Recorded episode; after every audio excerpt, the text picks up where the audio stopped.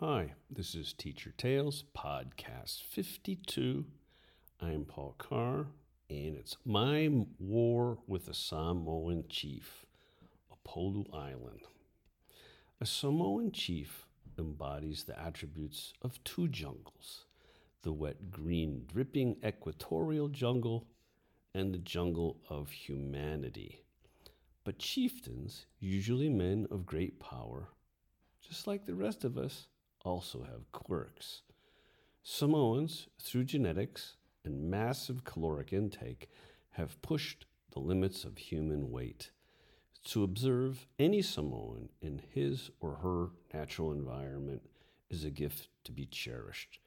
But to see a chief alone is to partake in an unprecedented social, historical, and certainly a visual feast. Why? Because they wear lava lavas, sarong. They don't wear shoes, usually, because thousands of years of walking on volcanic pumice have hardened their callous souls. And these chieftains exude a dignity crossed with power. Plus, often they smiled. Peace Corps volunteers assigned to the Samoan Islands also embodied much, but most of it was confusion based. They arrived in a variety of shapes and sizes. They too fight the wet of the jungle and represent far flung jungle of humanity. And they also have their quirks. But the rare Peace Corps volunteers had a sacred and nearly holy tradition to keep as they oozed in from their remote assignments dotting the nine islands. There is one city in all of Samoa, and the third Friday in each month meant by foot or by bicycle, by ocean going ferry, by inter island rum runner, by wretched jungle bus or decrepit taxi. All Peace Corps volunteers tried to be in that city called Apia on that third Friday. Once in Apia, they swarmed like jungle cicadas fresh out of their skin to the one and only real hotel, the Tusitala, named for Robert Louis Stevenson, the Tusitala storyteller. The Tusitala is a massive, open sided, thatch roof, man made wonder of the South Pacific. It held a rare gem in its innards, and therein lay our problem. Fenced pens contained dog faced, finger licking giant fruit bats, and a sparkling pool offered refuge from the sun. Artistically arranged ponds littered the grounds all rimmed by hibiscus and sprinkled with a multicolored bird of paradise flowers. But America's volunteers and a chieftain descended upon the Tusitala for a different reason. Each third Friday, the question remained who would get there first, chieftain or Peace Corps volunteer? My feet scurried along the road, dusty in high spots, muddy in low spots, typifying Polynesia's contradictions. The sun baked dried create dust, yet the rains made dark, soupy mire. One of my feet was encased in dust, the other coated with mud. I lived and worked closest to the Tusitala Hotel of all the volunteers. Therefore, it became my duty to attempt to secure the spot. If I won, I would be praised and my name honored on nine islands. The night would be ours. Drinks, alcoholic drinks with cold, hardened chunks of ice would flow in my direction, and probably I would not have to pay for one of them. But if I failed, Scowls, snarls, and disgust would reign. Gloom would overshadow the night, and many would wonder why did I make the island crossings?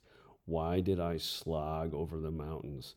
Why did I endure 12 hours of bus rides and wretched, mind numbing Samoan music to, to, well, anyway, obviously much hinged on me. Electricity was scarce, but it flowed in certain places like the Tusitala Hotel, and that contributed to, or even caused, my quest.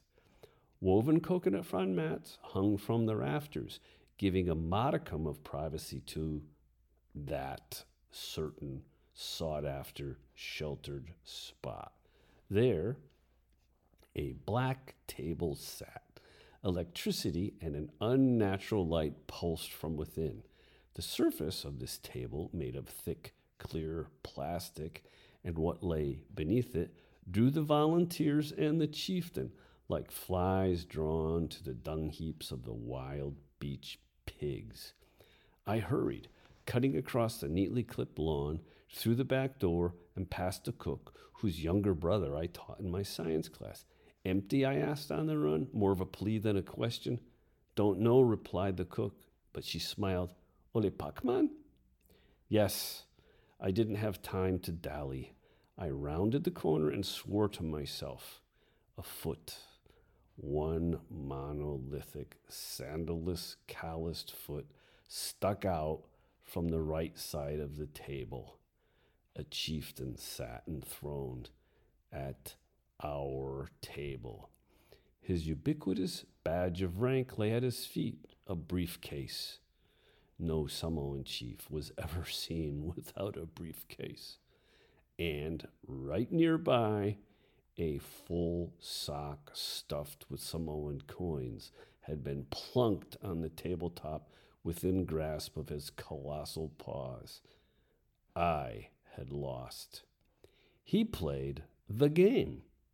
His substantial right hand banged the toggle switch, make and made the yellow electronic moving circle go left. Make it go right. Eat the red cherry. Eat the numbers. Make the white ghost turn blue by eating white spots. Get more points. Consume the moving ghost weave in and out of the hedgerows. And the machine churned out a constant sound of uh uh uh uh uh uh uh uh uh uh. The sound sped up. The chieftain, a mountainous man of at least 300 pounds plus, laughed and let out a Samoan whoop of exhilaration. Joo-hoo! He slammed the countertop with violent but happy self absorption. The chieftain had defeated the Pac Man machine and the Peace Corps. I moved closer. A high point victory game revealed itself to the chieftain. It was a scene I had not witnessed due to my own mediocre Pac Man playing skills. This village chieftain was good. We had all heard of him. He acknowledged me and shared a quick, beatific smile. I beat it, he pro- proclaimed in Samoan. There was no need for me to reply. Instead, I checked out his very pregnant sock. It bulged with coins. Coins most likely scammed, scrounged, and cajoled from his poor villagers. Coins that would last a night with him sitting at that table, never moving. I smiled back weakly, sighed, accepted my loss, my doom, my fate, and waited for the other volunteers to dribble in. I would not be a favored personage that night. Drinks would still flow, but I would pay for many of them. The Tusitala resonated with a loud roar. The chieftain's points were rolling in. It would be a long, sticky, Pac Man less night, and the chief, encased in warm, wet, jungled Polynesian, smiled. The Samoans taught Peace Corps much.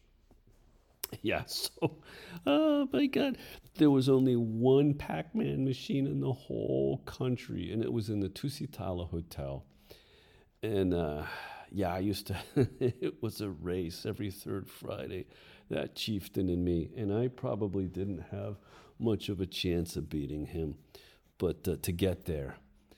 And uh, ah, we wanted to play that game so much. It was it was just such a reminder of um, the West, you know, in our world. Sadly, that Tusitala Hotel uh, burnt to the ground years ago. Oh my God, that was just gorgeous, just gorgeous. The whole thing was built without a single nail in it, and it was uh, the Samoan houses are known as fales, and that was the biggest fale in the world. Just uh, just lovely, lovely, lovely. And yeah, we would go to the back, and the fruit bats were kept in cages there. You, that you'd let them lick your fingers. You know, this is before COVID, and we knew what bats could do to you. Um, anyway, that that was pretty hilarious. He would just play that game all night, and uh, we would just be itching to get there and use it, but uh, but we couldn't. We couldn't. So he won. Anyway. oh, and uh, so the title of this, my war with a Samoan chief, is is really a play of words because if you read anything about Samoa, one of the most famous books is My Samoan Chief. So this is a play on that. So that's 52. Thank you very much.